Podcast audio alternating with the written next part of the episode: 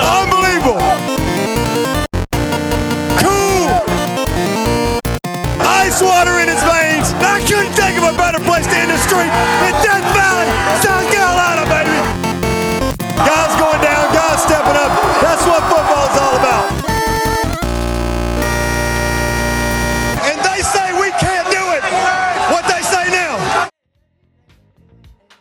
We didn't see this coming. Obviously, we, we felt like we were prepared to play at a high level. Any ways that you can hurt a man and bring him to the ground. shake your, you can shake their hand, tell them they did a good job, and uh, we got to look, look, pick it up and go get better. You, I'm standing on my own to win. I'm a throwing bullets straight, repeating the time to face. Yeah. Welcome back to the Clemson Podcast. The oldest bottle of wine on record was discovered in the Republic of Georgia. At 8,000 years old, it coincides with the last time UGA lived up to the hype. Like most Midwestern tourists, Notre Dame left Florida feeling burnt, broke, and defeated. Jimbo Fisher was unsure of Emmett Rice's intent to hurt Ryan Carter on a special teams play on Saturday. Similarly, Seminole fans are unsure of Fisher's intent to qualify for a bowl game. Clemson is 9 and 1, and life is good. Welcome back to the podcast, everybody. This is your host, Nick. I am joined tonight by Ben and our brand new fourth co host, Sam. Sam, why don't you say a few words, introduce yourself to the podcast listeners? Hey, everybody. Uh, I am a Clemson grad from 2012, so I'm a little younger than these old folks that I'm sitting here at the table with. Uh, but I have been a fan since I moved out to San Francisco, moving back home. I'm from the Bay Area originally, and uh, met these guys through our alumni group here in San Francisco and have been watching games with them for the last four years, getting to know them and uh, listening to the podcast from the beginning. And Sam, you're coming out here throwing haymakers right off the bat, man. Take some take some guts there. He is correct that we are old as hell. I mean, what are you, a year older than I am? only speaking facts. Yeah, Yeah. that's right. Cody, You're only as old as you sound on a podcast. that is true. Or look. That's right. Uh, well, Sam, Sam's going to come on to uh, speak to us a little bit about the men's basketball team, maybe the ladies basketball team. Who knows? Uh, but generally, he will be our go-to hoops guy this season, so you'll hear more of him. Uh, but in general, you know, we'll get Sam involved in some football chatter and some other sports uh, coming down the line. So we are glad to have him here. You will notice absent this evening is Cody. Cody actually headed back to Clemson this past weekend to take in the Seminoles game live and in person. How much did you pay for those tickets? King's Ransom. He bought those, I believe, after the Auburn game. Um, he he gambled and lost on that one. I, sh- I should say. Yeah, pretty bad. I think they were going for like 35 bucks at game time. Did you check? Did you end up checking? I didn't. I was uh for for our listeners, we have a pretty pretty heated uh, text exchange going, and I, I was planning to troll Cody with the decelerating Li- price live updates of what the, Yeah. the tickets were in real time. Yep, didn't get Um, around to that, but uh, anyway, I trust he had a good time out there. I mean, I mean, if it if it's any makes him feel any better, he did win the podcast prediction challenge this week. Um, he actually hit the score, uh, hit the nail on the head on the score. Um, he is still far behind uh, either me or you, as he was last year. He's not very good at predicting football games, but he got it this time. So credit where credit is due. His only other win this season was when we lost to Syracuse. Special talent that one.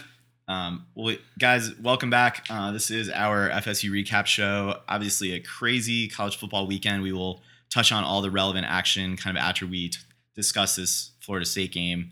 Um, but Ben, I, before we get into that, I just want to maybe take a moment to understand here after 10 weeks where this football team is. I think we, in the season preview, talked about obviously by this point of the year, we would know the fate of this team.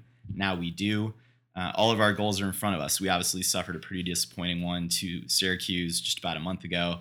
Um, at the time, I don't think any of us as fans thought that that might derail our season, but it left very little margin for error. And, you know, it hasn't always been smooth sailing, even in these subsequent weeks since that loss. I think the team has rebounded pretty well, but we've sustained some injuries here. So m- maybe even, you know, since that Syracuse loss, taking a look at the whole season, I just wanted to comment at how much this team has really exceeded my expectations and probably most of the fan base, if people are being honest with themselves. Coming off a year where we sent so many guys either to the NFL or who graduated. And the best player in the history of the program. yeah, coming off a championship, I think, you know, I'm, I'm not going to sit here and say we all, all would have been satisfied with an eight and two mark by this point, or I just I just don't know if any of us really believed we would be a playoff contender this season. Well, and I, th- I mean, I think people have to be excited by the fact and be very pleased with the fact uh, that we won the ACC Atlantic. Uh, and granted, uh, Florida State was down, but you know, NC State steps up uh, kind of into that role there. Um, sputtered a late, but still, they were a formidable opponent. Um, you know, there's a lot of griping going on. You see it on the message boards online about this offense not, uh, you know, really clicking. But listen, I mean, none of us going into this year really thought it all that likely that we repeated, um, you know, in the ACC Atlantic, let alone the possibility to win the ACC championship and enter the college football playoff for a third year in a row. So I think Clemson fans have to be extremely happy. I mean, again, not only did you lose the greatest player in the history of the program, but that player was at the quarterback position, which is the most critical position on the team. And yeah, Kelly Bryant's had his struggles throwing the ball. He hasn't had a lot of help from his wide receivers, but listen, it's his first year. Um, and uh, so I, I, find it hard. I think maybe we got a little bit complacent um, or we're a little too spoiled at this point because of what's gone on the last couple of years. But listen, there's there's points last year where we're like, what's the matter with this offense? Why is Deshaun Watson throwing some inter- interceptions? Why the why is the defense in the secondary giving up so many big plays over the top? We weren't putting teams away last year either. Yeah, If you remember exactly. that. And the only reason that we feel different, uh, we felt different last year is because we did have Deshaun Watson. But it's a similar scenario this year. Granted, we do not have Deshaun Watson, and that is a big difference. But still, the way this team has played, they fought through some adversity and some tough times. The only game they lost is when the starting quarterback went down, and for the half he was in there, he, he wasn't able to play that well because of injury. So, if you're a Clemson fan, rejoice right now, man. We're going back to the uh, ACC championship game, and I, I think we have a good chance. I know a lot of people are really high on Miami right now, but we'll talk about this a little bit later. I think we got a really good chance to, to beat Miami and to go back to the college football playoff. Yeah, I think you nailed it with the comment about feeling spoiled as a fan base, and I feel like that, you know, definitely carried over from the past couple years, this run that we're in the middle of right now. But really, for me, I think that our kind of sights for this season are we recalibrated as a fan base collectively after that stellar month of September that this team had. Um, you know, essentially, you know, going through that tough schedule, three top 15 opponents, um, a couple of those on the road. Kelly Bryant looked great. Defense looked otherworldly. Um, I think at that point we all recalibrated and we're like, wow, you know, everyone, you know, the media was pi- hyping us up, talking about a Bama Clemson 3.0 matchup, um, and I we all believe the hype. And you know, do I think that can still happen? Of course. You know, we, we mentioned all the goals are ahead of us, and this team is is starting to click.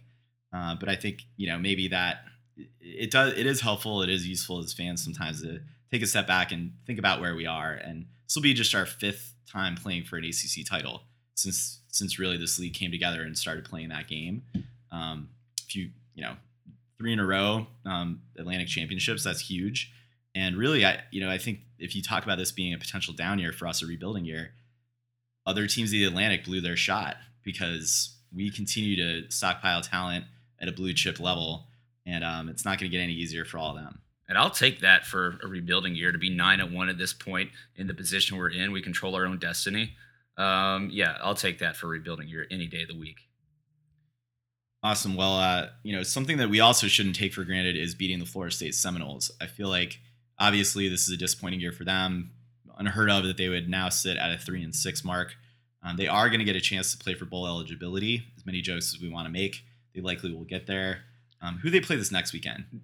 They, I don't know, some one more I, I think team, it's right? like Mercer or maybe Oh. maybe that's who Alabama plays. I don't plays Is Mercer, but Um, it, it's some D two school or D one two A FCS opponent, I believe. Delaware State. Uh, Delaware State. yeah. So Um, then they get Florida, which is like Delaware State, you know, level of of, of play. they're they're, the FBS version of Delaware State. yeah. Uh, then- but, but seriously, we talk about joking. You know, Florida State had to cancel their game earlier this year with uh, Louisiana Monroe because of the hurricane. Now, not joking about that, but they've gone ahead and rescheduled that uh, for uh, championship weekend with the foresight that they're probably going to need that you know, to win that game to become bowl eligible. What happens if Florida State is to say they're not going to lose to Delaware State? They better not. But let's say they lose to Florida. That Louisiana Monroe game means nothing. That'd be for their fifth win. Is anybody going to show up for that game? Well, and there's a rule in, in college football where if you have enough, it's essentially an academic. If you have enough academic standing, you can apply to have a fifth game qualify you for bowl eligibility. What are the odds that's Florida State? Uh, pretty pretty slim, I'm thinking at this point. and and that's only if there there are spots. So if there are enough, you know, if there if all the bowl spots are filled by six win teams, they're not going to let you in with a five and seven. But uh, yeah, the, the list of schools ahead of Florida State academically, I think, is going to be pretty long. Yeah, and I think, I mean, you may look at Florida State and be like, well, man, their fans will travel rel- well, not for a five win uh, bowl team, Yeah. wherever And that what's the where you- ACC's last qualifying bowl? I don't know. Was it still Boise? I have no clue. Not sure. It might be Detroit. Um, either way, disappointing year for them. I Even mean, worse. you can you can talk about was this Deondre Francois? Did that just kind of unravel their season? Probably a combination of things. I feel like they they have had some injury problems throughout their lineup. Uh, but yeah, that that you know two plus week off stretch where they didn't neither played a game nor um, really got full weeks of practice in definitely affected this team. I think that affected Miami. I think you saw their play in October be a byproduct of kind of a you know a, a regrouping and some rust um, that took place during the hurricane. But Yeah, but that being said, Miami's undefeated. Florida State has three wins. Yeah, for sure. So uh, Cody and I listen to the Nolecast a lot. We talk about that quite a bit here. I think a lot of it has to do with some of the coaching staff at Florida State, not Jimbo Fisher, but a lot of his assistants, kind of worn out their welcome there. And um, he- they missed a good opportunity last year after another disappointing rebuilding year to clean house a bit. Essentially, Jimbo doubled down on a lot of these guys, and it is not it has not paid dividends. Um, you can talk about the quarterback position they had a transfer happen this year um, when it was essentially a not an open quarterback competition. They gave the starting job to Francois. Um, James Blackman, who we, we will talk about his game here in a moment, he was supposed to be their true freshman third stringer, and here he is, you know, week two, cast into the role of starter. All 169 pounds of them. Yeah, soaking wet. So, um, you know, a lot of things went wrong for the Seminoles this season, but they still are a very talented team, and you saw that in, in moments in this game. Um, certainly did not go the way that Clemson fans probably wanted it to go, or that it could have gone. Um, and let's definitely talk here about points left on the field, uh, but or points left off the scoreboard, I should say. Uh, but you know that this is a, this is a talented team, and I thought Clemson put forth a pretty strong effort, especially considering our own injury difficulties. Yeah, so let's you know before we get to, too deep into the game, let's can we take a step back for a second and just look at the ACC Atlantic Division um, and, and Clemson's dominance over the last few years, the direction that Florida State has gone. Again, uh, if if Clemson loses Kelly Bryant at the beginning of the year, I guarantee you this t- and team does not lose focus under Dabo um, and goes on the down, downward spiral that they does. Now, granted, the hurricane didn't help. Um, I'm not making excuses for them, but I think that's legitimate. Uh, you know, legitimate issue because they missed some time and they they they just you know teams they were playing with. Didn't they play? When did they play Miami? It was they actually rescheduled that. So that game. was pretty It was early in the supposed season, to be too. but They they, rescheduled it in Pretty October. much on level footing when they played them. So, right. but taking a look at Clemson, I mean, it's what they've been able to to sustain over the past several years. The, the rise of the program, to see them have a stranglehold on this division, uh, division at this point, and perhaps even the entire conference itself, is pretty pretty incredible. To be able to go through so many players, send players to the draft, uh, lose so much talent year in and year out. You know, every year on defense, it's like we're losing two star defensive ends, and they they keep stepping up. And I mean, it's a testament to recruiting, it's a testament to the coaching staff, and it's a te- te- uh, testament to Dabo and just the culture around the program. But who else? I mean, Where else is that happening in in the ACC Atlantic right now? I mean, you're not seeing it anywhere. I mean, you have NC State, but um, you know Well, they, they continue. I mean, they're they're on a slow rise, but we I think we all think uh, their ceiling with Dave Doeren is so high. Well, this was this was their year. This was Louisville's year. Like I mentioned, Clemson. We had a lot of rebuilding to be doing a lot of positions, particularly on offense. And NC State, you know, they're they're hyped up and talked about. I don't think I personally bought the hype coming into the year. Um, we had some guys on this show pick us to lose to them.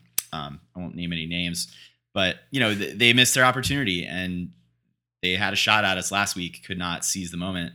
Same goes for Louisville. Um, what a what a horrendous decision they made to bring in Sirmon as their defensive coordinator, um, essentially sending Grantham once Grantham left for Mississippi State, um, and Bobby Petrino basically shot shot the Lamar Jackson era um, in the foot with that. Yeah, one. I mean, where did where do they go from here? Losing Lamar Jackson next year, and then all the scandal that's going on around uh, the AD that, who's out and Rick Pitino in the basketball program. You got to think that's going to have some sort of effect, and the polish starts to come off, the shine starts to come off a little bit. I think that Louisville Petrino team. Petrino with the AD leaving, I believe his buyout goes down. Um, he might get poached somewhere else. He might himself want to get out of there. Who's going to take him though? I mean, there's a lot of talk about Slive, the SEC commissioner, probably not even letting him back in the league after what he's done to them. Uh, but where do you go if you're Petrino? I mean, Louisville is considering all you've been through and all that you've done. I mean, Louisville's the the school that kind of uh, took you back in. I mean, do you owe it to him not to skip town again? Uh, during rough times, I mean, we know his character, so I, I guess Yeah. uh, it's just kind of a silly question, knowing that you know what would keep him from doing it. But I- I'm a, yeah, I think you're right. I mean, I'm not sure where he goes. I'm not sure if anywhere is going to pay him what he's making now, but I, I think about it more from where does he go from here with with the Jims and Joes, with guy with recruits, right? You know, uh, Lamar Jackson's gone. The defensive coverage is bare at this point, and I don't know that they've got like their next quarterback in waiting. as good as that um, addition to the ACC looked a few years ago, Louisville is maybe about to see a very, very sharp drop off in both basketball and football. And that would be kind of devastating for the ACC because I don't think they're not a team like Penn State that has the history that can sustain such a huge scandal like the, the Jerry Sandusky scandal um, and come back, get, you know, a big NCAA ban and come back to prominence uh, within a few years. I don't think Louisville's built for that. But to answer your question, Ben, I don't think anyone is is going to compete with Clemson or Florida State for this this division sustainably for a very long time. Um, I think it's ours now. It's our time in the sun. I don't know if Jimbo can get his coaching staff fixed. You know, cl- kind of clean out the fridge, as uh, Bud Elliott puts it um, from the Florida State Nolecast. Uh, but yeah, maybe maybe they can get back there. They're definitely well resourced. You know, they they've got a pretty deep budget um, to pay their coaching staff. So we know Florida State won't be down long um, based on the pedigree of their program, but I I can't see it. I think if you want to talk about that next tier, there might be some shuffling. If Dino Babers stays at Syracuse, they can continue to recruit there and, and build up what he's doing. I just think their ceiling is, you know, at max. I don't know what seven win seasons. Yeah, seven, eight win eight, seasons. eight maybe. Yeah, exactly. So yeah, D- Dino Babers is not long for Syracuse if they start playing well. Uh, actually, the coastal, in my opinion, seems to be the one that's maybe a, li- a bit more competitive long term. absolutely, and a lot of great coaches over there. Um, so, what about all these job openings coming open in the SEC? Do you see any possibility of Jimbo leaving for one of those, giving the state of Florida State football? I I'm not sure what happens if he just leaves and walks out on his contract. Like what the what the kind of two way implications of that are. If Florida State wanted to move on from him, his buyout's in the 40 million range, I believe. So that's not happening. And the next Um, place you go is only going to give you three to four years before they get impatient. Yeah, for sure. So I, I guess the one school that everyone has penciled him in for would be LSU. I don't think they make a change this year. I mean, LSU's ranked right now. Yeah, no, seem like Arkansas. LSU boun- bounced back. They're a two-loss team right now. So Yeah. Ed Orgeron's done a good job to keep those kids focused, unlike Jimbo at Florida State. Yeah. Um, I would say not this year for Jimbo. I, I think he's he's locked in. He'll get it. It's not like he'll get another shot. I mean, this is his job, but um, he's already made overtures that they're going to be making quite a bit of changes there, to the program. So, and you know, and I will say that yes, they sit here three and six. Um, of those of those losses, I believe four of them came within one score. Um, so they're it's not like they lost just really heartbreaking games or anything, but you know, this season could have bounced a couple of different ways. blown out by BC. Yep. Good point. Maybe three of those games actually, the better number. But um, yeah. Anyway, you know the Atlantic is Clemson's once more. I think this was this was one of the years that we were gonna you know maybe find that to be a, a, a tougher test, a tougher challenge. I think NC State they're gonna be down again next year when Finley is out and Jaylen Samuels should be gone too. Uh, I imagine Bradley Chubb will be going to the NFL draft too. So Dave Doeren, who knows if he bounces after this good year? news for our tower co- towel collection. Um, I will, I will give uh, Chubb some credit. Uh, apparently, a lot of Clemson fans mailed him some Clemson towels uh, after the game to make fun of him. And I think it was Hines, Nyheim Hines, sent out a, a tweet, I believe it was, with a picture of him wearing it around the locker room. So I'm glad the kid has a sense of humor with it and he owned up to it. You know, they lost, and you know he took the towel and he, he uh, he showed a little bit of humility there, I guess, and a little bit of a sense of humor. And Yeah. again, I had no problem with it taking the towels. I. I think it was hilarious. Yeah. I like any of those games within the game trying to get in other guys' heads. You know, Exactly. yes, it went against Kelly Bryant, whatever. And Kelly Bryant took it in stride, no big deal. And then we get the last laugh. Well, Ben, why don't we move on to the Seminole game? Before we go there, I want to take this opportunity to uh, thank our listeners. Really appreciate you guys tuning in every week, uh, rain or shine or snow, um, to the podcast and telling people about it. We've seen our listen counts definitely jump up in recent weeks, so we, we do appreciate your listens. Um, before we kind of thank our listeners here, Ben's got a few words to say, but I wanted to encourage you all. Um, I noticed we, we do have a number of listeners who tune in via streaming services out there. And if you haven't yet tried it, um, if you would prefer to listen either in your car or on the move on your smartphone, if you're at the gym, you're mowing your lawn or plowing your driveway, as it were, um, feel free to subscribe to us through any podcast app of your choice. Um, if you use an Android device, we are now available on Google Play Music, as well as um, popular podcasting apps like Pocket Casts and Stitcher. If you use an iPhone, uh, the iPhone has a native podcast app. You can find us there. Or if you use um, the one I use, which is Overcast, I like that a lot because you can listen to podcasts at 1.5x speed or 2x speed, kind of get through them a little bit quicker. Um, I prefer to do that. So feel free to subscribe to us out there. We are on just about every platform. Uh, yeah, and then uh, new SoundCloud like and share this weekend from Thomas uh. I hope I'm pronouncing that right, but we appreciate that. Um, guys, every time you you hit a you know you like us, or you, especially when you share us, that really gets uh, gets us out there because we don't market a lot. We, we're active on Facebook and Twitter, and we really do appreciate everybody that engages with us on there. Um, it's awesome for us out here in San Francisco to be able to stay connected via those platforms uh, with Clemson fans across the country. You know, we've we've heard from um, you know military members serving in the Middle East. We've heard from a guy in Ireland who never set foot in the United States. I mean, it's it's pretty incredible. Um, so we appreciate all that.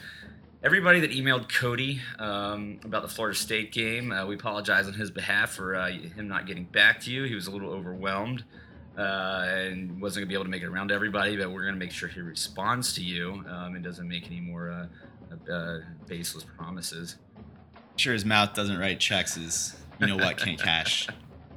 His integrity can't cash when he goes goes to Clemson. Um, yeah, and just you know, again, thanks to everybody for for continuing to listen. We we see increases uh, year in and year out, and and uh, our listen total, um, and that you know pushes us to keep doing this and also try to improve the quality of what we do and add little things here and there. We've done more with the audio this year. I think this off season we're going to play with uh, maybe making some T-shirts or something like that, or some koozies. Um, see what we can do in our spare time between life uh, with our wives, our kids, and whatever Cody does In his spare time. in his spare Not time. sure. Cool. Well, uh, thank you, thank you all as well. Um, feel free to tell friends, and let's move on to the Florida State game.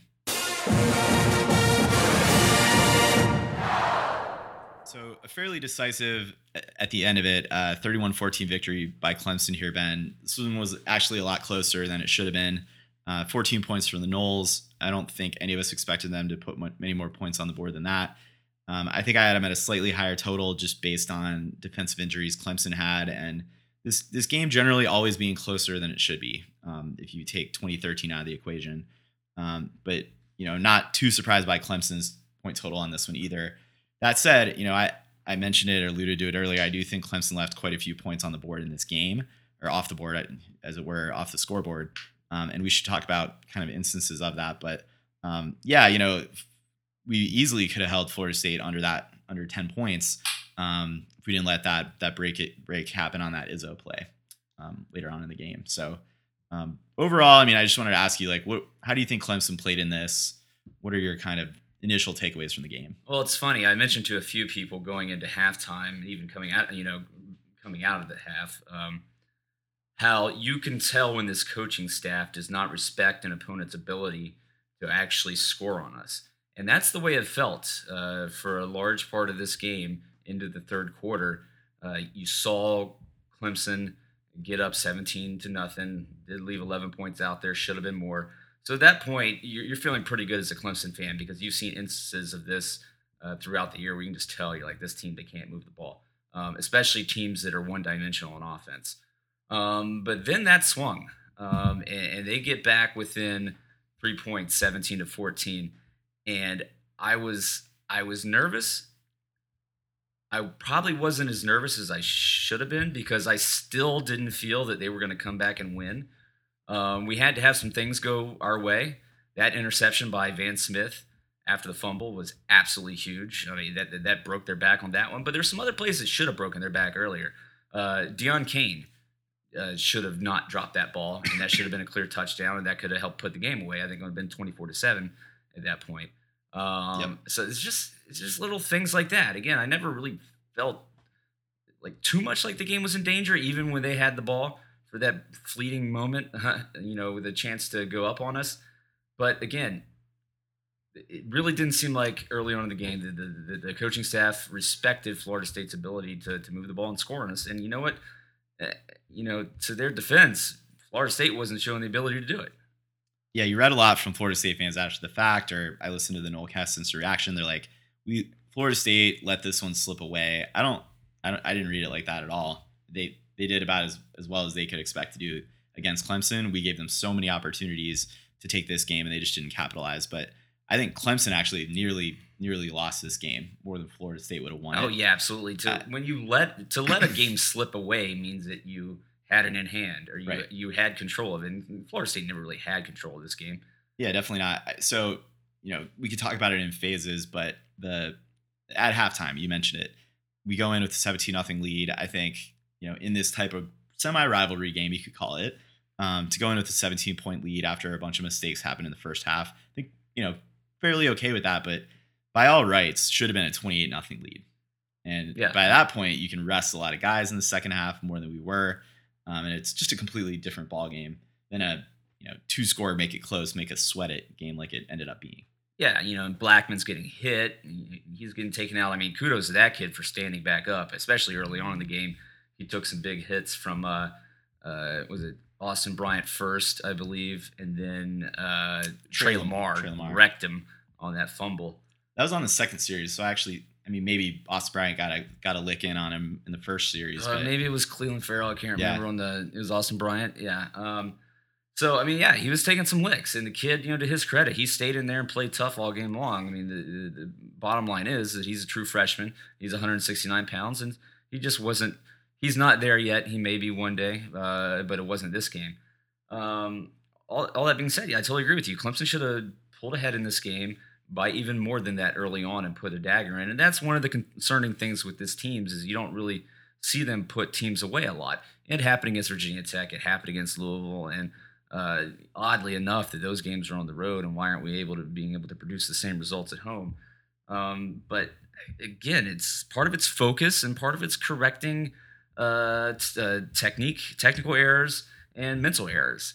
Um, so it has nothing to do with talent. And the encouraging thing is we have seen this team play mentally tough in some crunch times, even when Kelly Bryant's not having his best game, which he hasn't had.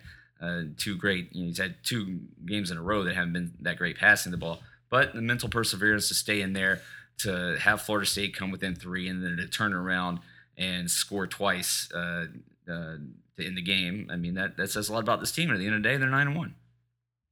yeah I, for me you could talk about how this defense played against blackman I, I was shocked to hear steve levy at one point say that was the fifth sack for clemson it felt like we had you know as many as the auburn game at one point Well, it's because we had 10 tackles for losses as well. I mean, five sacks, 10 tackles for losses, seven pass deflections. I mean, but that's not how surprising is that? I mean, Clemson's defensive line, no other reason it is surprising with Dexter Lawrence down um, of how dominant they were over Florida State's offensive line. But this this team leads the, the country in sacks, I believe. Um, Yeah, yeah, totally. I, I, I think the defensive line once again were the was the high, you know, the highlight of this team and the and the players of the game. Um, probably give it to Clelin Ferrell. He's been such a workhorse, and you know, give him his props. But um, to have that type of defensive performance and limit Florida State to, you know, what we did here. 21 yards rushing. I mean, they Yeah. that's all they do is rush the But ball. to do that with you know missing Kendall Joseph, to have Tre Lamar go out in the game, uh, Ryan Carter obviously left to the Dexter concussion. Lawrence yeah, there. Dex out. Stuff in the middle. Tanner Muse wasn't playing uh, due to that uh, a big a big club on his hand. So yeah, I mean it was absolutely amazing to be to sustain so many injuries and very encouraging to have a lot of these backups play well because we are going to be getting some of these guys back.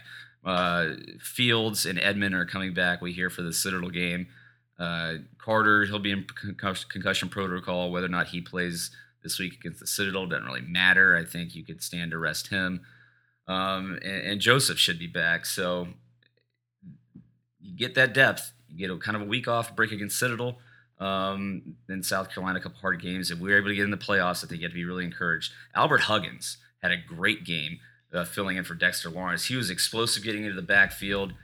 Um, it was fantastic to see him play so well. He's finally coming along, it seems. Yeah, the, sticking on defense, I think our D line played a great game. I think they capitalized on some incongruity or softness on the Florida State line. You saw that in the tackles for loss. You saw that in the five sacks. Um, that Tre Lamar forced fumble, Oh my God. unbelievable. Just I'm sure you guys will watch that replay time and again, but That reminded me a lot of the the Clowney hit on that Michigan running back uh, several years ago. yeah, the Capital One Bowl or whatever. I Yeah, mean, ex- except Blackman's helmet stayed on. Yeah, that's right. I mean that that is on Blackman. He did not pick up Tre Lamar, you know, to get rid of the ball or And how can know, you miss him? that. He's huge. Yeah, um, he had a head of steam though coming in. I mean, I, I don't know how much you were able to evade that, but he took that shot about as hard as you can. Not a surprise he lost the ball. Um, that was a huge break for us at the time. I mean, we, we went, I don't know if we went three and out in the previous drive, but um, didn't start great, and you know that really kind of kickstarted our first half offense. I mean, really ignited the team on defense too. Um, yeah, we went three and out on the first drive, and we'll get to the offense. Uh, but yeah, I mean, that was a shot in the arm there, and a good momentum builder early in the game. Get the crowd into it. Uh, awesome to see, especially with Kendall Joseph being out. Yeah, so great, great effort by the defense. Uh, you mentioned the sacks, two turnovers, none bigger than that Van Smith interception. To really, you know, I thought there was a big momentum shift. You- had a lot of confidence going under Blackman. He got a little bit, he got a little bit into hero ball mode there, um, trying to push the force the ball into a tight spot, and Van Smith cut off the route and uh, picked that off right after Kelly Bryant's fumble just before that. Um, so that was critical. Kind of moved the ball back into into Clemson's hands, and um, we didn't look back from that point on. But um, yeah, just tremendous defensive effort. Let me ask you, Ben. I mean, with Ryan Carter going out in the game, feel free to comment on that on the play that knocked him out. But um, what did what did sort of this game show you about the depth of Brent Venables' defense? Well, first on the hit, I don't care what anybody says. I don't care what Jimbo Fisher says. Um, that was a dirty hit, and that was an intentional hit. Uh, you, you saw the guy celebrate over Ryan Carter after the hit, celebrating with his teams on the side, uh, his teammates on the sideline, and then giving the Clemson fans the the sleep motion, uh, running off the field there. I mean, completely classless. Um, that's two weeks in a row now we've had to face something like that with coaches essentially condoning certain behavior and it's pretty sad to see. Especially, you know, Dave Doeren's one thing; he's always been a hothead. Jimbo Fisher's a more seasoned uh, veteran of a coach. He's got a national championship. I would expect better from him. Um, but talking about Brent Venables, the depth of the depth of the defense. Again, I mean, you still had Christian Wilkins inside, so he's going to be an anchor there. You saw him switch back and forth between his normal spot and Dexter Lawrence's spot. Albert Huggins again played a really good game. Um, at linebacker, J.D. Davis stepped up, led lead the team in tackles. Um, I know a lot of people aren't very confident in him with his limited range of motion and athleticism, but you know what? He's doing what what's being asked of him, and he's playing big in big moments, not making too many big mistakes. At cornerback, Trayvon Mullen, I thought played extremely well. He did have a couple pass interference calls, um, so, but otherwise, I thought he played a, a really great game, tight in coverage. Uh, he had really tight coverage on that pass deflection on uh, fourth down on FSU's second to last drive that really sealed the deal for us after uh, or right before we went, we went down and scored on that uh, that last drive for us. So all around great game, I think, by Trayvon Mullen, uh, minus a couple of those PI calls. Yeah, penalties sort of crept in here. There were a couple broken coverages. We mentioned the Izzo play. Um, Auden Tate had a deep ball that he he was able to pull in. Um, and they just missed. Florida State just missed on another one that could have been a touchdown. yeah, that was underthrown, right? Yeah, and that was I, that was on fourth down too. Uh, they were down seventeen nothing early in the third quarter. Yeah, so it's something that It was overthrown. Oh, that's right. Yeah. I mean, it, it, it is something where it's great news to hear uh, Edmond and Mark Fields will be coming back. Let's hope Ryan Carter can make a full recovery. Wish the best for him. Um, but the secondary's depth was definitely tested, and I think you know kind of come up on the kind of came up on the short end of that test in the end of this game, and you know you can only ask so much of guys like Amir Trapp and you know um, it, true freshmen coming in to play in, in a in a tight game. So um, it's really something we need these guys to come back for if we're going to contend against Miami. Yeah, I mean, we need to be be healthy at this point. Uh, opposing def- or offensives have enough uh, tape on us at this point of the season to kind of pick apart our weaknesses. And you know, guys are still probably going to get injured. What we can't uh, afford to have happen is guys go out with season-ending injuries. We've been lucky thus far that they've just been a you know a game or two. In Fields' case, three or four games, and of course Edmond has been hasn't played since the Auburn game, but still for the most part, I think we've been pretty lucky. Yeah, that's right. Um, got some reps in there, like I mentioned for AJ Terrell. So uh, good to see him get um, some some reps here. Looks like um, anyway across the board got a lot got a lot of play for guys that needed some minutes um, in this game to come away with the win is good. We'll likely see a lot of them also getting reps in the Citadel game coming up. Um, so that's something that we can also rest our starters. I think it's a little bit less important for us to be getting you know um, register and Shaq Smith reps than it is to rest um, their counterparts that are starters or kind of that immediate second string. Yeah, and that's yeah, good. Just to rest guys. I mean, we don't expect to see Shaq Smith play any meaningful minutes uh, here this season. He's not going to really start to flourish till next, uh, most likely. But yeah, just to rest guys. That's why you built in this Citadel game to the schedule. Um, it's to give rest this time of year before your rivalry game. Yeah, I I was chatting with a guy that doesn't know. Is, let's just say he doesn't appreciate Southern football as much as we do, and um, like you think Clemson will take any heat from the committee for scheduling the Citadel at this time of year? I'm like, no, SEC's been doing it forever. We finally got wise to the practice of scheduling this before rivalry week.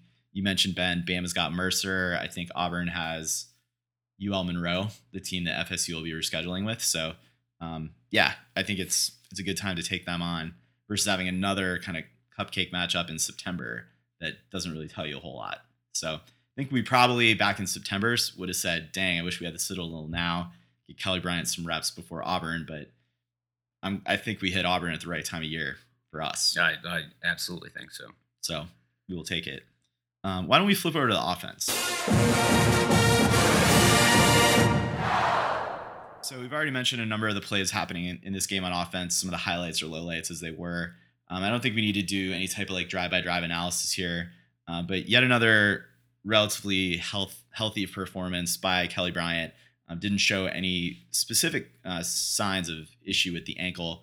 I think you could ask yourself though, from a technique perspective, planting the foot on deep balls, um, some sailing overthrows on shorter intermediate routes. Um, this may be affecting him and maybe affecting his his passing game more so than his running game. Um, he, he had a pretty pretty solid game um, with his legs. You know, ETN was our leading rusher with 97 yards, but KB still put forth uh, 19 rushes, which you know that's kind of a sweet spot number uh, for 60 yards. So not not a crazy pro- prolific amount of running on the day. He had a long of 16, uh, but in general, you know, just over five yards per attempt passing. That's that's not going to cut it against most defenses. I think we're going to need need a lot more out of the passing game um, in most most contests. Well, and I think where you really see it lacking is obviously everybody's talking about the deep ball because his passing percentage is at 65% right now, which is really good. I mean, Deshaun Watson, his first year was at 66%, but it is the deep ball. And yes, he is over or underthrowing the ball at times. He's overthrowing the ball at times. Um, but there are, are several instances where the receivers, uh, namely Deon Cain, is not doing him any favors. If Kane uh, brings that one in that hits him right in the hands, he goes for a 70, 70 yard touchdown. Um, there's been instances earlier this year, and I believe in the last game against NC State, uh, of wide receivers uh, getting in, interfered with. You get those calls. Uh, it doesn't count as a completed pass, a long pass, but you know they're being held, they're not gonna be able to catch up to the ball. So, um, it- you know, it- it's we we seen it. We saw it work earlier in the season. The Clemson coaches are saying that they see it happen in practice. So it may be the ankle that he got a little bit off with his technique. Um, it'll be interesting to see what they can do in this this week and how much play how much play he actually um, is out there for against the Citadel. And I think you're going to see some deep balls as they start to hone in on that. Um, but for the most part, I mean, anybody that thinks that Hunter Johnson or Zerrick Cooper should come in at this point is that it's absolutely ridiculous talk. Kelly Bryant has been the man. Again, he's won every game that he's started healthy and finished. Um, I, I don't think there's any question there.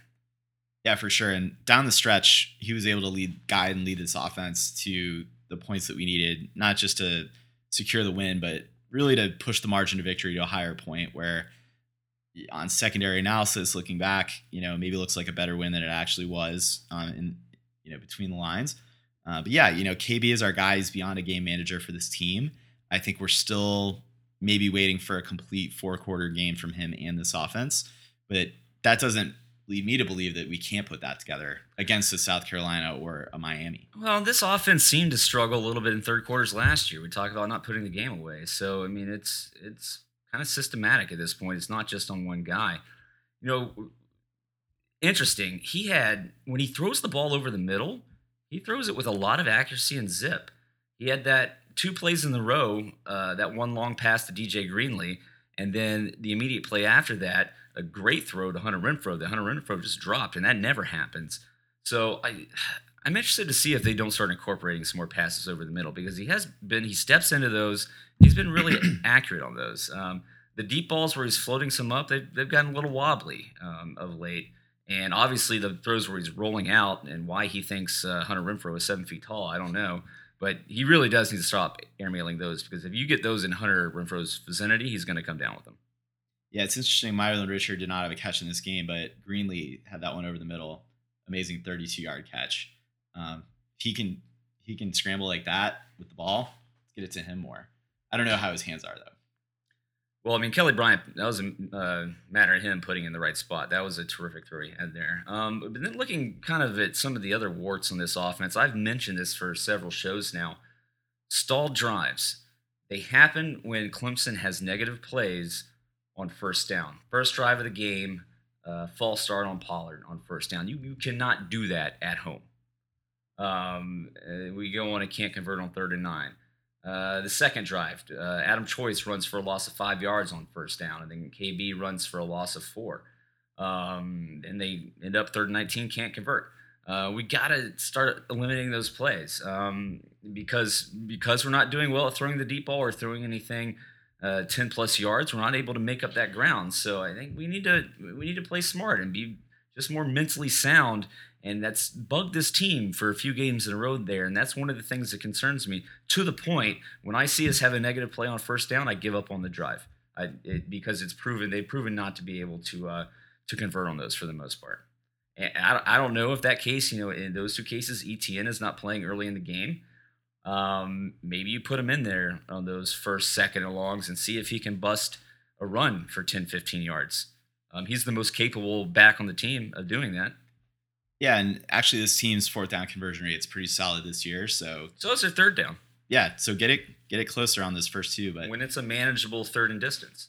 right, it, it did seem in the previous game, I want to say against NC State and even Georgia Tech to a lesser extent, that it would be if you where we are having success on first down, it's run and then you go pass pass, um, or pass run run, and for that not to really sustain itself, or for us to notice a formula, um, you know, maybe leads you to believe they should be calling things differently. But it, I don't know to to just chalk things up as a play calling issue. I don't necessarily know that that's true. You know, you do need to have some execution happening. Um, and look, Travis Etienne, he is a true freshman. Um, You got to keep finding ways to get the ball in his hands. it's true, but that said, I mean, and I'm not here knocking his game or criticizing him, but you know, he's still learning. This is what his. I mean, I think there was a game where he didn't have a snap earlier in the year. This is like his eighth game that he just played. Um, yes, it's incredible. I think we should find ways to get him the ball, but um, you should also expect maybe some growing pains too. Yeah, uh, well, he hasn't shown him, and he's only improved in his pass blocking at this point. Man, I think it's here's ball, run fast. It's it's worked so far. Yeah, I mean, I watched a little bit of that Alabama Mississippi State game, and in crunch time, when it came down to it, it was Jalen Hurts that won that game for Alabama. But up until that point, they're very run first offense, and I wouldn't mind seeing Clemson just start to lean on teams in the running game entirely. Um, didn't necessarily work out for Notre Dame. I think they had some injury issues um, with with um, with their lead back, but anyway, I think that we have a much more talented core of, of run of ball carriers, I should say. Yeah, and interesting to see Fuller and Choice still being out there early in games. I'm not sure I totally agree with that, but that being said, credit to Adam Choice. He had some bruising runs early in the game, but definitely there at the end um, on that last drive when they're worn down. Uh, for him to come in fresh, um, I've been really pleased that he's stuck it in there this year, and when his time's called, he's he's he's been producing as of late. So, uh, but yeah, just just going back to Kelly Bryant for a minute, he actually that DJ Greenlee throw I think was another instance. Actually, Trevion Thomas he had a uh, Thompson. Thompson he had a great throw too right before that Hunter Renfrow throw. So it- it's something about those balls over the middle that he's doing really well and he's able to, to, to step into them. But you can see that I think his lack of confidence that may be evident sometimes affects how they call the game when you talk about play calling. So I don't know. They need to find out some formula uh, to get this offense going. But then at the same time, again, you limit some of these bad uh, negative plays on first down. Again, in the second half, uh, there's two instances where we had incomplete passes on first and ten. Well, you know, if he's sailing the ball high, I maybe call some some better plays that cater to his ability or how he's playing currently in the game. Um, but again, at the end of the day, this offense is still scoring. Um, and has against pretty good teams and pretty good defenses. Make no mistake, this is a really good Florida State defense. Like they haven't been losing people on defense. Right. It's a really good football team on defense, and this football team was able to put up 31 points on them. and again left at least 11 more points on the on the field. Um, let's talk a little bit about that, Ben. Inside the five, early on in the game in the second quarter, uh, Clemson went down and had an RPO uh, that Kelly Bryant I think wish he had kept, but sort of handed it off to Feaster, and Burns came off the, the side unblocked, got a hand in there.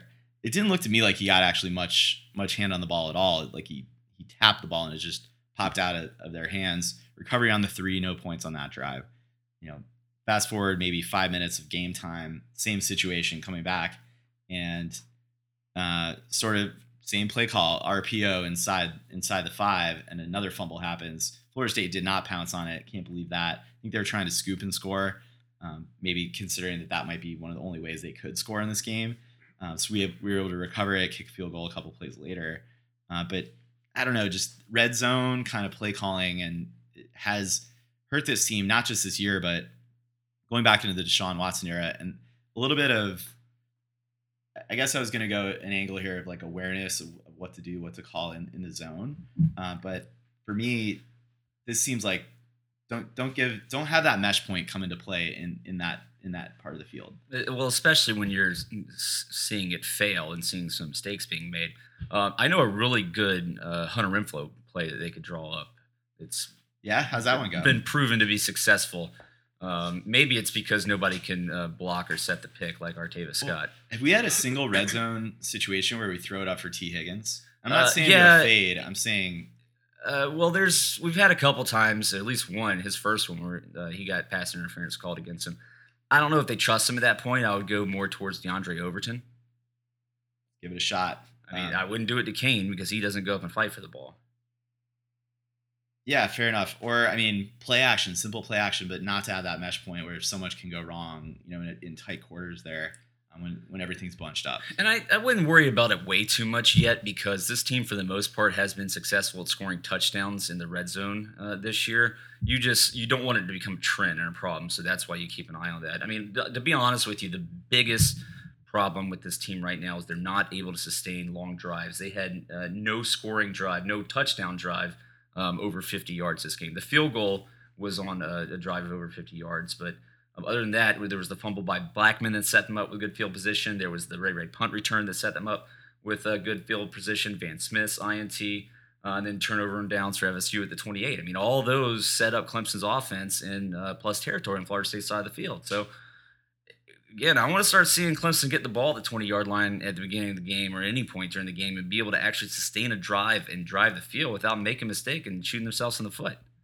and there's not a lot of time left to to get that level of experience and to be doing that and sustaining those. And it's great if we're you know encountering so many long touchdowns, but I think I talking to you guys before the game or something like we have a horrendous explosiveness rating um, in our advanced stats on offense. That's what's holding this offense back is the number of you know 20 30 40 plus yard touchdowns Yes, there's a lot of those. and we actually remember these. You know, ETN and Feaster continue to have those, but um, apparently not enough. So, um, yeah, that is that is something you you don't just sustain drives with those. You sustain drives with getting ahead of the chains, methodically moving the ball, or you know, I don't know, intermediate passes. We don't seem to have as many of those either.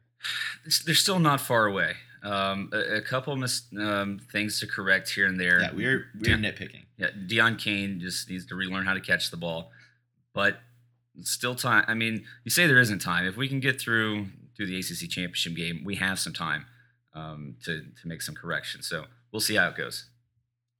Great. Um, any last thoughts in this game from the special teams side?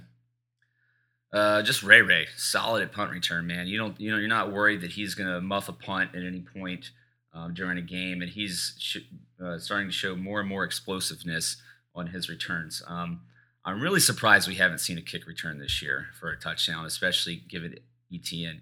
He had a kind of a setback in this game. He didn't have very many good good returns. He was stopped short of the 20, I think, a couple times. So I think he's tired of running the ball so much for 97 yards. and maybe that's it. I know he did drop one ball in the end zone. Um, uh, I don't know if it was the first, uh, the, maybe it was the first kickoff of the game. I can't remember, but uh, yeah. Uh, but having and and again, when your offense is not able to drive the field, setting them up at the 35 instead of the 20, and it makes a big difference. Huge deal. I mean, is there anyone else you'd like to see get get shots back there in the kick return game? Obviously, ETN brings the most explosiveness on this team.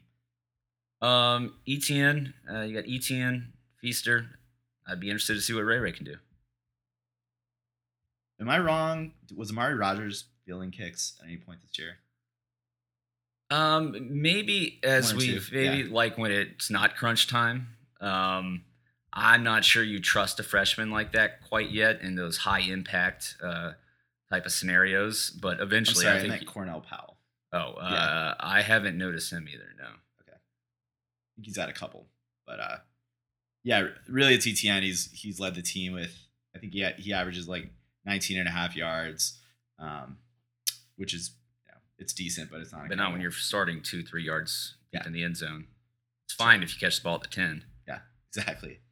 Um, and yeah, you know, Spence had a pretty good game kicking. Um, no missed field goals in this one. Hit his four PATs. He's perfect under 30 yards on the year. It's great. Keep it up. We'll, we'll at least take that.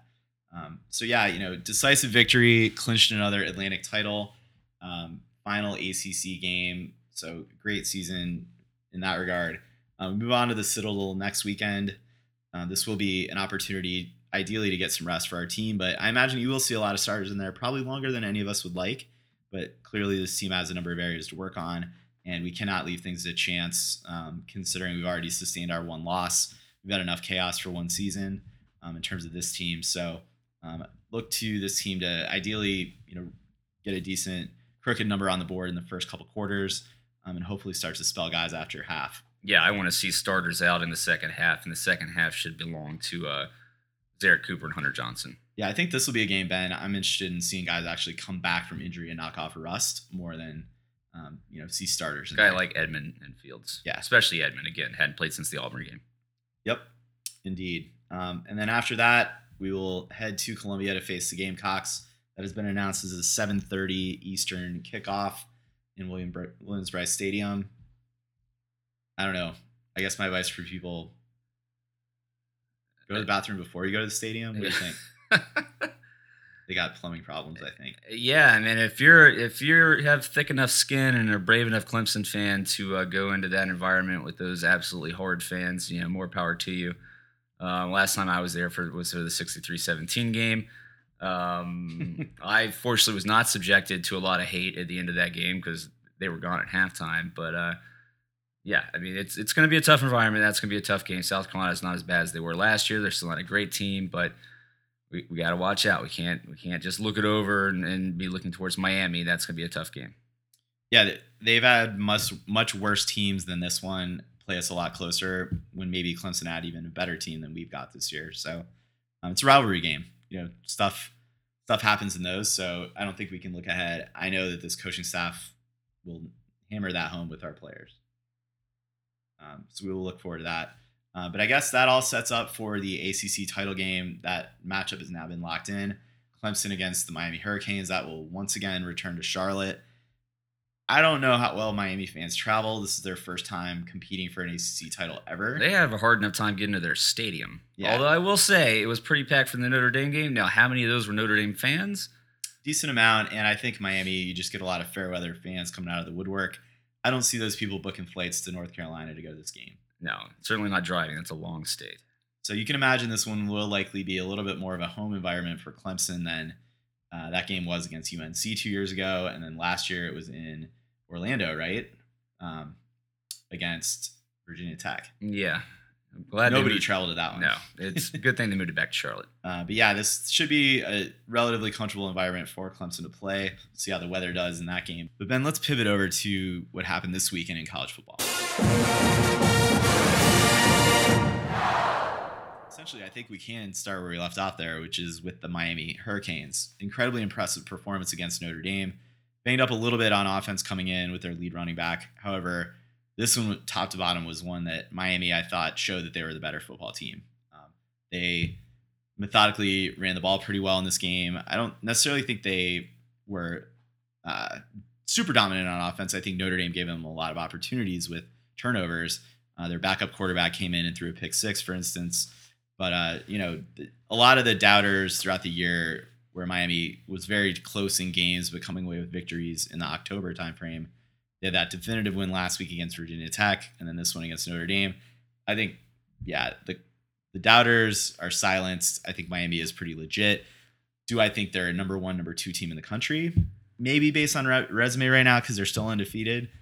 Uh, but I, I do think that this is a team that, provided Clemson comes back healthy, we can compete with and, and probably outlast. Well, you wouldn't make a similar argument about Wisconsin um, by saying maybe because they're undefeated, because you wouldn't. So I think we need to, to look at some other metrics. But just focusing on this game, uh, yeah, I mean, great, great win for Miami. Uh, Notre Dame, they're a running football team, and just got to the point where they weren't going to be able to come back in this game. So um, that is a big win for Miami, absolutely, um, and they're deserving of of being highly ranked um, and kudos to them and what Mark Richt has done with that program at this point uh, to get them to uh, uh, what are they at this point nine and zero.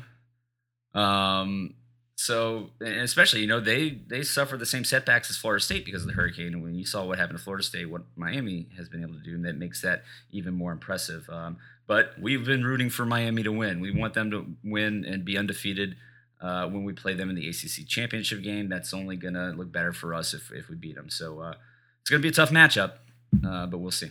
Cool. So number seven, Miami got the win over number three, Notre Dame. Uh, let's move to the next top 10 matchup. Uh, number five, Oklahoma, 18 point victory at home against TCU. I think people were waiting to see how OU would fare against a decent defense. At least you can consider TCU to have one of those. Uh, put up 38 points. Pretty handy victory throughout that game. I don't think that one was ever really in question. Maybe in the first, you know, two, three, four drives. But um, Baker Mayfield probably iced the Heisman with this performance. I don't know that we learned a ton about Oklahoma. No, I, I mean I don't think so. I mean, yeah, okay, they, they won a football game against a, a, a, a good Big Twelve school. What does that mean? I still don't know how to compare uh, these Big Twelve schools with everybody else at this point, just because their brand of football is so drastically different. I mean, give the credit to TCU. Oklahoma had 38 at halftime uh, of the Bedlam game, so they held them that this entire game. But outside of that, I, we're going to have to see Oklahoma in a playoff setting to know how really good they are. Yeah, I mean, they did win that game pretty handily in Columbus against Ohio State. They are. But uh, then you see what happens to Ohio State against Iowa. Yeah, we'll see. I want to see Oklahoma in a playoff setting to see how good they are. You probably will get the chance. I mean, chances are they. I mean, they will face one of either TCU, Oklahoma State. Uh, it looks like in the Big 12 championship game, maybe one of those teams can get revenge um, and completely tank their conference. Uh, but we'll see about that. Um, so the one that most people were talking about heading into the weekend, Clemson fans certainly had a vested interest in this was um, number 10 Auburn facing off with number one Georgia. This was this one was played at Jordan Hare Stadium, and from the gun, this was all Auburn. On Johnson, who Clemson actually avoided um, in our game, um, showed up in this one in a big way. Major major component of their offense. Jarrett Stidham also had a pretty great game. I saw a bunch of highlight plays which were a little bit more of Gus Malzahn um, and his kind of and their offensive coordinator Chip Lindsey. Those guys doing some mad science scientist stuff with the scheme. Uh, but Auburn played great. I think Georgia was exposed as uh, a pretty unidimensional team, and if you could take away their running game and try to make a freshman quarterback beat you, uh, they're he's he was not up to the task. I think Fromm played a pretty solid game overall, but um, just not enough to to overcome 40 points from Auburn. Yeah, this was like seeing Mississippi State being ranked number one a few years ago and then blowing it times 10. I was, I mean, You mean in again, terms of hype? yeah, well, and in, in terms of my enjoyment and pure happiness too, you know, my uh, my quality of life, uh, and not to mention that you know Auburn's on Clemson's schedule. That's a notch on Clemson's belt. So you, you want these teams to win. Yeah, we at this point we hold the best out of conference win in the country. Previously, that distinction went to Oklahoma over Ohio State, but uh, Clemson over Auburn, holding that offensive juggernaut to six points, pretty impressive. I think that will be a pretty big tiebreaker if it comes down to it. Um, which I don't think it will actually, because a lot of the the shakeout that happened over the weekend probably means for Clemson at least, you know, it's win and we're in um, in terms of the ACC title game. Of course, that assumes we beat the Citadel in South Carolina. Uh, but yeah, I, I think we learned a lot. I think what's interesting now is uh, we'll talk about Alabama next. What's Auburn's ceiling? You know, could they run the table here? Could they go in and beat Alabama? Could they rematch with Georgia and uh, take care of business? And I, I listened to a couple of national podcasts over the weekend, and the prevailing thought about that game is nothing about that win was unsustainable for Auburn. It wasn't like a couple fluke plays, anything on special teams or turnovers. It was just a, a sound ass whooping. Well, and I believe I said this last time. We were finally going to get to see what Georgia was made of when they played Auburn, and I think we're getting the same uh, to see the.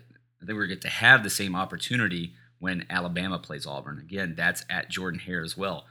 You got kind of an inkling of that. Um, Alabama playing a close game against Mississippi State um, in Oxford, um, Starksville. Starksville, whatever, one of the places in Mississippi. Um, what's that? Ole Miss Different plays in cities Oxford. altogether. It's Ole Miss play in Oxford. Yes. And who cares That's- about Ole Miss? Um, I'd love to go to a game there though. have you ever been to Mississippi? Have never been. I hear Biloxi's nice. Hit, hit that too. Some casinos down there. That's right. Riverboat. Anyway, back to that game. Uh, so yeah, Alabama did not necessarily look like their dominant selves in this game. They are down, I don't know what, four linebackers at this point. Um, and you know they're they're a school that recruits well. They have a lot of depth um, and a lot of talent within that depth. Uh, but you, you knock out any the top kind of four four linebackers off any core in the country, and they're going to struggle. And I think you saw that in this game against, uh, which potentially bodes well for Clemson in a matchup with Bama, a very mobile quarterback, a run first quarterback, um, and an offense that does have an sort of an innovative edge to it in Mississippi State. Uh, so that was strong. Um, Mississippi State's defense played out of its mind in this game um, under Todd Grantham, the ousted uh, Louisville defensive coordinator previously Georgia. So uh, I don't know. I, I did think Mississippi State would give Bama a game in this. I think we haven't really seen Alabama face a complete team yet. They struggle with A&M, who's not a complete team. So yeah, Auburn, that's gonna be their most formidable opponent on the year. So let's let's get down to it. Who do you have as your top five right now? Or you can go further than that. I mean, you can consider any playoff contenders, but off the cuff, who would you give it to? I think if we're if we're going strictly by resume, and maybe let's use this as a way to predict what we're going to see in tomorrow night's. Um, we're recording this on a Monday. On Tuesday night's um, playoff committee results, I think it's going to go Alabama, Miami, Oklahoma, Clemson, Georgia, Wisconsin, Auburn. All right, so that's you're predicting that's how the college football playoff committee ranks us, uh, ranks it. That's right. All right, here's in my opinion how it should be. I've got Alabama at one. I've got Clemson at number two. I've got Oklahoma at number three. I've got Miami at number four. Wisconsin five. Auburn six. Georgia seven. Ohio State eight. And let me give you my reasoning. Let me ask you real quick. Sure. Does that mean if you're three, the number two team would beat you? If you're number four, you would beat the number five team, and so on. Uh, well, I'm ranking it off. I'm, not, I'm setting the rankings best based off of where I think they should be based on what they've done this year. Okay. So let me. you're going resume. So you the, the thing that I like to do is I like to take a look at a team's schedule and see the Power Five teams that they they've played and what those opponents' records are to that point in the season. And this time I took a little bit further to kind of see what the margin of victory was too. Um, the reason I put Alabama up there is number one, their opponents only have a 506 winning percentage right now, which it's above 500, but it's not that great. But the thing that you look at is that they do have a 29 point margin of victory in those games, which that means they are killing the teams they should. They're undefeated right now. I got them number one. Clemson number two because their opponents have a 580 winning percentage with a 14 point margin of victory in those games. You compare that uh, to a team Miami, why I have them at number four. Miami's opponents are at 485 with a 14 point margin of victory, nearly a 100 point difference.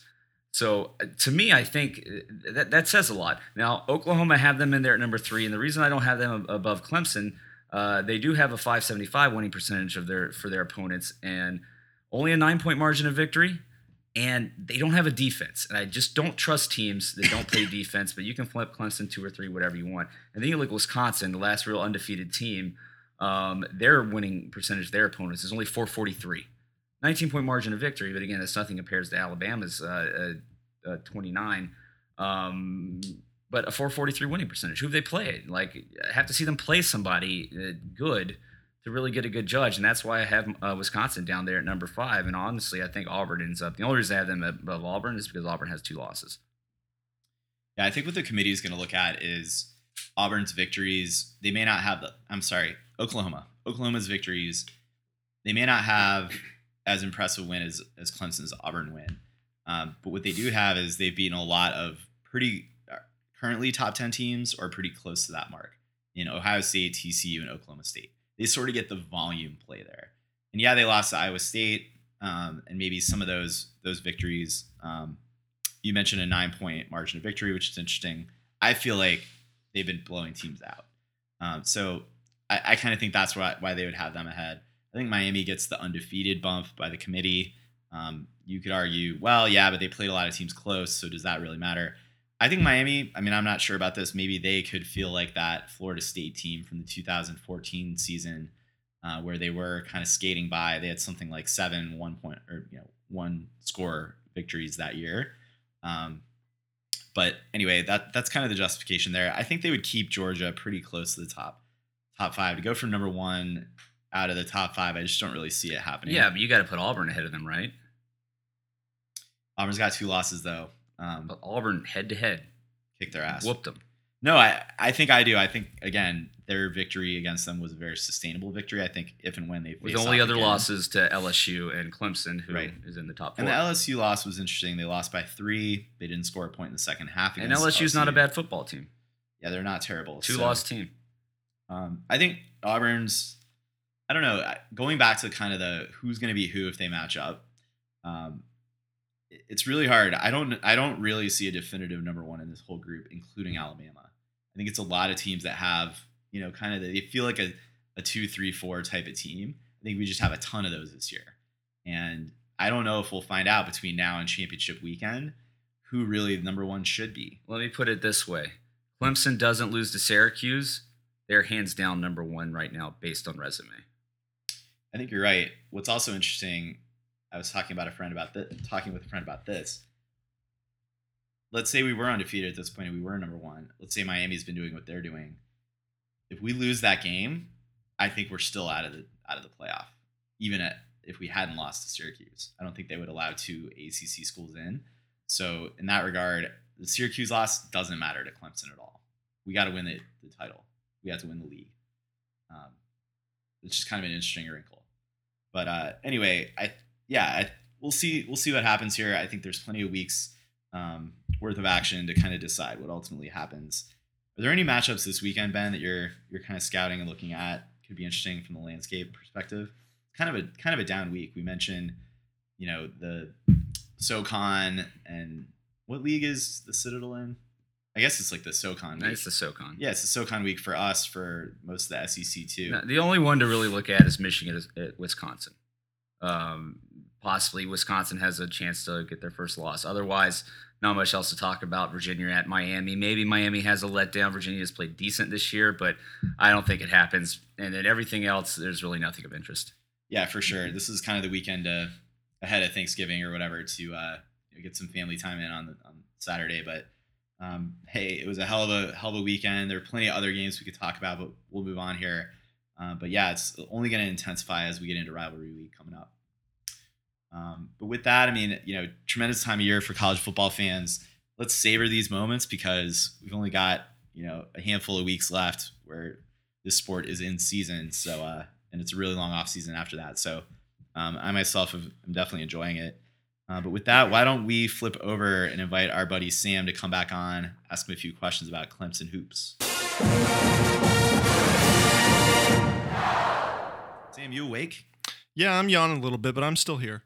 All right. Well, uh, thank you for sticking with us, and uh, to our faithful Clemson basketball fans, thank you for making it through a bunch of gridiron talk to get to this point. Um, Sam, you know, for for the uninitiated Clemson fan that has not yet, you know, diverted their attention to the hardwood, coming back to talk about basketball, can you give us a little bit of a, an overview of how last year ended and what kind of the outlook or perspective is of Clemson fans coming off of that, getting into the start of this season? Yeah, we ended last year at 17 and 16. We lost in the first round of the NIT to an Oakland team after being up about 25 in that game and blowing the lead. After that loss, At a home, lot, yeah, at home hosting for the the first round of the NIT.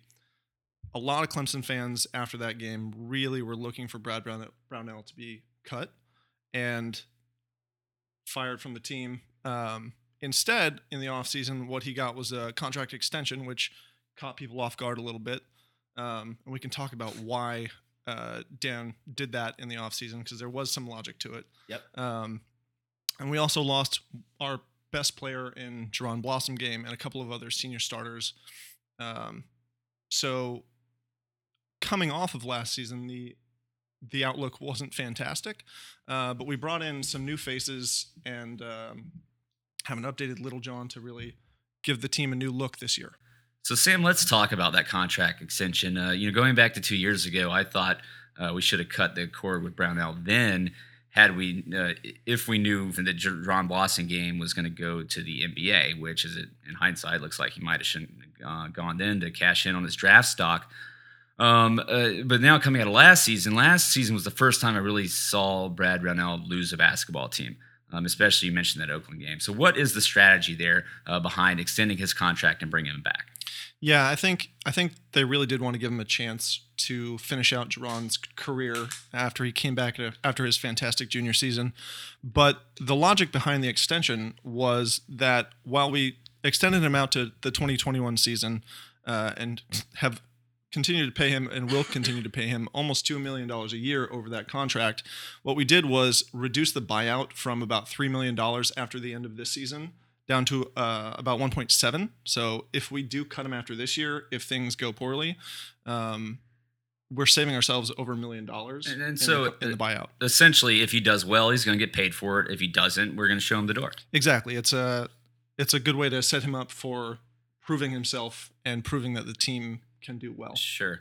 And so the more I think about it, and you hear a lot of, especially as you see in college football, that programs have become so quick and so impatient, and been been so quick to get rid of coaches after three, four years, even. Um, guys on ESPN made a good analogy, or you were talking about, I guess, a good reference, um, talking about Mike Gundy at Oklahoma State and how they've been very patient with him. And they went through some bad season, but, but he's gotten things in a pretty good place for Oklahoma State. When you look at that with Clemson basketball, Clemson's not, or has never been a, Clemson, uh, a college basketball powerhouse. But is there some strategy too? And listen, we got Brad Brownell. This is a guy whose attitude and culture fits what we have here at Clemson.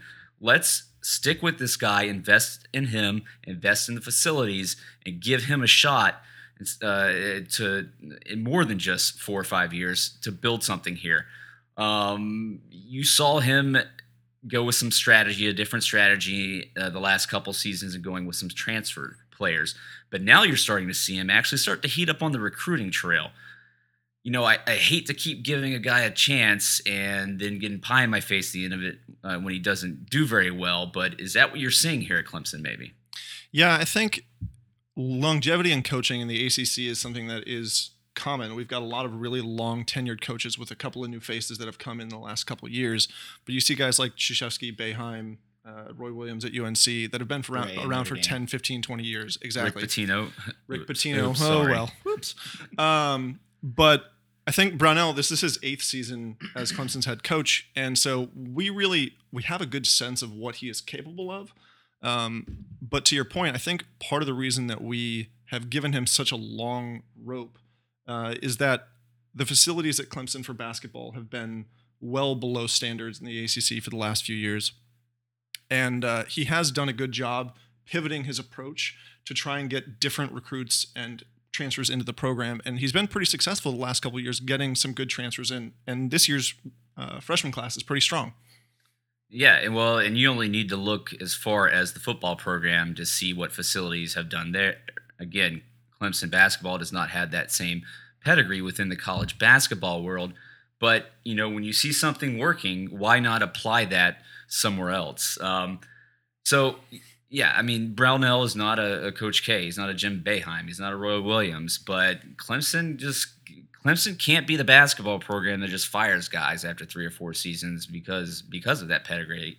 Pedigree. You need to you need to kind of put your trust in a guy and ride it out for a while. And uh, you know what happens? At worst, you're a bad basketball program. Well, guess what? We've been a bad basketball program. That's pretty common. Okay. Yeah, we've we've been sort of middle of the pack to lower pack in the ACC for the last ten years, from the end of Oliver Purnell's tenure as the coach all the way through. But never in the bottom two or three. No, we're never the at the thing. very Well, bottom. the funny thing is, we like start the preseason rankings by the press down there, and then Brownell's actually had some I mean- um, pretty high achieving teams at times. You can make some money betting on Clemson's over win totals.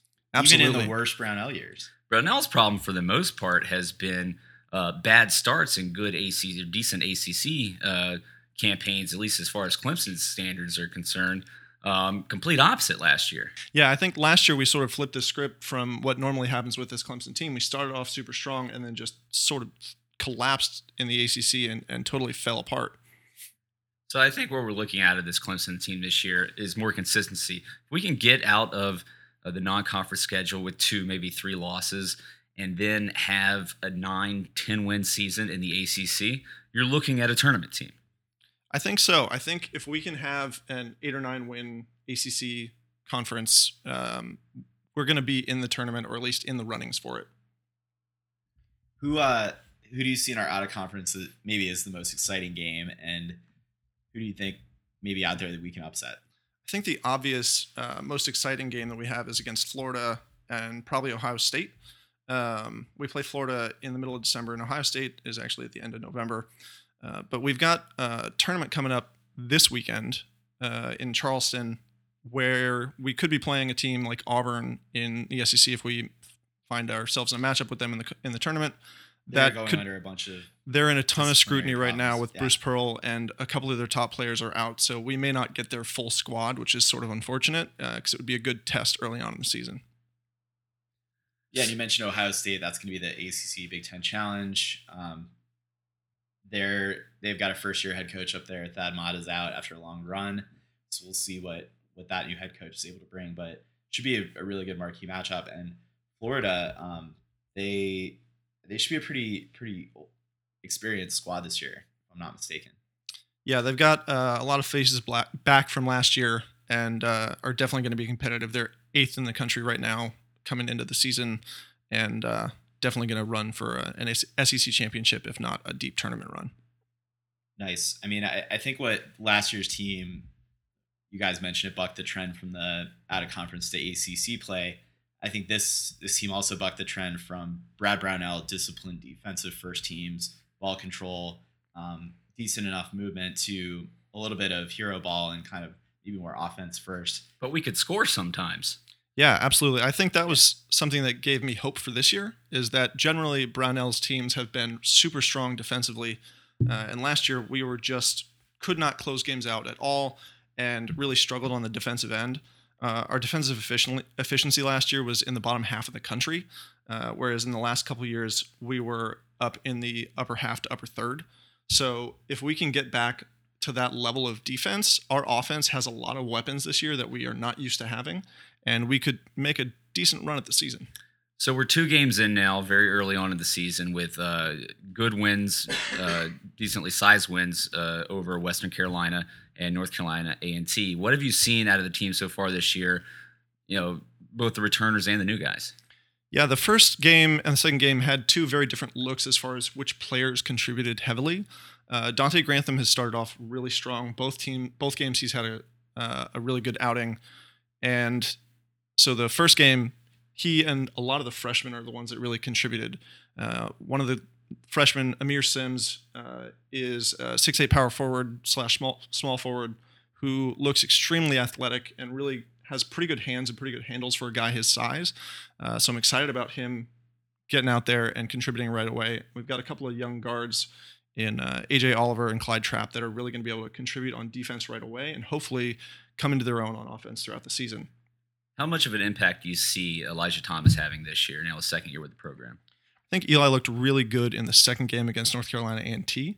And if he can use some of those moves that he's been working on in the offseason, it's clear he's been putting in work because the way he dominated uh, A&T's defense on Sunday was really impressive.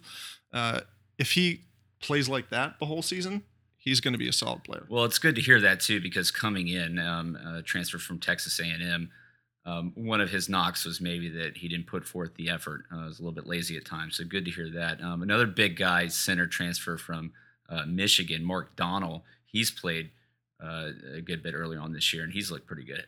Yeah, I think Donnal's going to be a good uh, veteran presence for us. He's played in the tournament before with with Michigan, and he never got huge minutes, but he came in and hit some big shots and made some big plays for that Michigan team the last couple years. So hopefully he can uh, teach some of our young guys and even some of our seniors how to uh, really close out games and finish strong. We I wanted to ask you, Sam. Clemson's teams have had a tradition of having one, maybe two guys on the team really endear themselves to the students. Um, you go back, mentioned Brian Narcisse, and um, forget who. I mean, you had uh, anyway a number of guys in the past. Where do you who do you think is that guy this year on this squad? It's a good question. I think uh, the freshman class is going to be a lot of fun this year. Um, it'll depend on who gets the playing time. The obvious answer is probably AJ Oliver. He's uh, our women's head coach's son, Audra Smith's son, uh, and he's been with the program since last January. Came in early and took some classes and got used to the college life before this season. Um, he's super long. I think he's six six, really long arms, really aggressive defensively. I think he's going to be that energy guy off the bench for us. I think he could really be the one that the fan base enjoys watching. Sweet.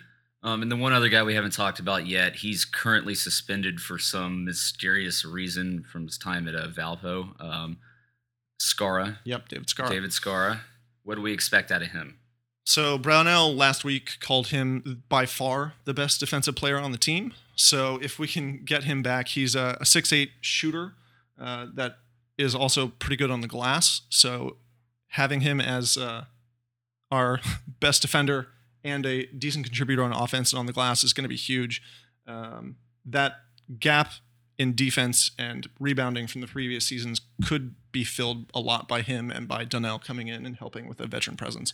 And then finally, how much confidence should Clemson basketball fans have that Donte Grantham and Gabe DeVoe are actually going to produce this year on a consistent basis? I think they're still going to be streaky. Uh, I think they've started off strong. A lot of what happened with Donte last year was that he lost confidence in his shot and just sort of fell apart at the end of the season. Um, and Gabe just really didn't have a shot for most of the season last year. They both came in the first couple games this year and have looked really strong. Uh, it seems like they're really taking on that senior mantle and saying, "This is our team this year.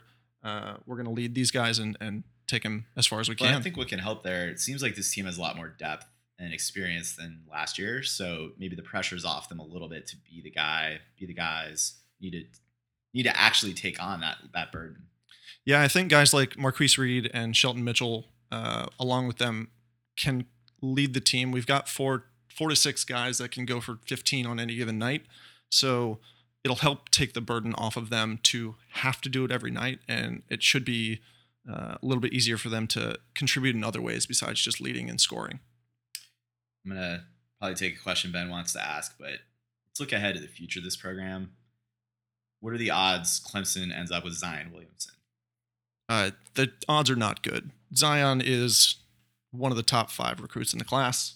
He's a physical freak. If you haven't looked him up, go online, look at his Watch YouTube some- some clips. tape. They're insane. He's a giant and he's freakishly athletic. Uh, there's not a good chance we get him. He was supposed to come to the game on Sunday uh, to watch us blow out North Carolina A&T. He didn't make it. He had some schedule. You went and watch Wofford play, actually. Yeah. Football, So that is. he uh, he pro- that was not a big deal as far as the recruiting process. Because But Wofford's um, probably not going to get. I don't think Wofford's going to get him. No, um, but I I wouldn't give us good odds to, to land it. Zion. No, I'm contradicting you. I'm calling it. Um, I say that with low level confidence, but I have nothing to lose, so who cares? Um, Yeah. So, quick question. Clemson starts softball in a couple years. Who wins a national championship first, the Clemson men's basketball team or the Clemson softball team? Given our uh, our history with baseball, I'm going to go with the softball team. Uh, I don't think that the basketball team is going to be national championship worthy in the next ten years. Well, maybe five years. We don't want to go quite that far out. Okay, let's let's, let's take a step down then. Does Clemson win at uh, Chapel Hill first, or does Clemson win a softball championship? Or does the softball team win an ACC championship? I feel good about the Chapel Hill games. We've got to get it eventually. I can't believe that it'll keep going for another have- five, ten years. We- just, we I might- just can't. I think we do have one this year. Well, it's like we schedule. because when we brought in all these other teams and uh, in, into the ACC, we stopped playing there them every year in Chapel Hill, and I swear every time that we don't play there, it seems like we have a really good team and we like beat them at home. Um, we might win a national championship at basketball before we win at Chapel Hill. Yeah, that Chapel Hill curse is definitely real. Uh, but we do have one this year in January. So hopefully we can. Uh, it's in the middle of a really brutal st- stretch in our schedule with uh, Miami, UNC, and Notre Dame straight in a row. But It's the ACC though. there, yeah, exactly. You're going to to have a couple of stretches like that every year. So hopefully we can uh, we can break it this year in January. Sam, who's your prediction for our ACC champ this year? I don't want to do it, but I think I have to go Duke. Uh, they reloaded as they have since since Krzyzewski's gone to this one and done recipe. You know, we brought you on specifically. I know Cody's going to be so happy I said that. Um, so I'm not sure if we're signing. answer. We we may not sign your paycheck this week. Uh, Or i- any week for If that you want a couple of other possibilities, uh, I'd go with Notre Dame as a pretty strong chance to win it. Bonzi Colson's probably going to be the ACC Player of the Year this year. He had a great year last year. Um, they could do really well. Miami and North Carolina also are going to be really strong this year. So we'll see who ends up, and uh, that'd probably be my top four. Would be those four this year. Last question, we got to cut it. Does Rick Pitino face federal prison? I don't know, man. They're they're sending a lot of these assistant coaches that work directly with the uh, the Adidas reps to prison. So I hope I hope not. Once the low guys on the totem pole start going, you start getting I think higher we'll, on the I think pole. we'll see a lot more dominoes fall with that this year as the season progresses. That's all I got. Uh, well, thank you, Sam. Appreciate that. We will touch base soon, maybe every couple weeks or so, get an up, update on what's going on with men's hoops. But um, yeah, looking forward to uh, catching some of these out of conference games as they come up. I think you mentioned this tournament this weekend in Charleston. Let's keep a close eye on that. Um, bookending the Citadel game on the football field, so should be cool. Um, how do you watch these games? Are they on Watch ESPN? Yeah, they're mostly on ACC Network on Watch ACC Network. ESPN. Um, they're available online for streaming pretty much every game. Awesome. Look forward to that. Um, guys, thank you once more for tuning in, sticking with us throughout. Um, we will be back with a Citadel recap, South Carolina preview. I hope we're not talking week. a lot about the Citadel recap, except for maybe how good the, the young guys are playing. Yeah, that'd be good. Uh, but yeah, we'll do that Thanksgiving week. Give you guys some good holiday listening from the podcast. Thank you once again for spreading the word. And as always, go Tigers. And I'm so, I'm so happy for our family. It's not, it's not, this is not for just us. This is for the Tajh Boyds, the Stephone Anthony's, the Grady Jarrett's, the Nuke Hopkins, Sammy Watkins. Y'all built this. Y'all started this foundation. And all we did is build upon it. And we finished it. It's been 35 long years. Clemson, y'all been waiting 35 years. It's finally coming home, baby. It's coming home. Probably should have been a lesser amount there. Um, that that uh, what's his name? Their tight end. Oh yeah, that guy. Um, That Izzo. touchdown. Izzo. Izzo. Let's back it up. then. With Blossomgame coming back, okay, give him one more chance with the superstar. Now, after this year, um, Kelly, did you turn my mic off? Yep.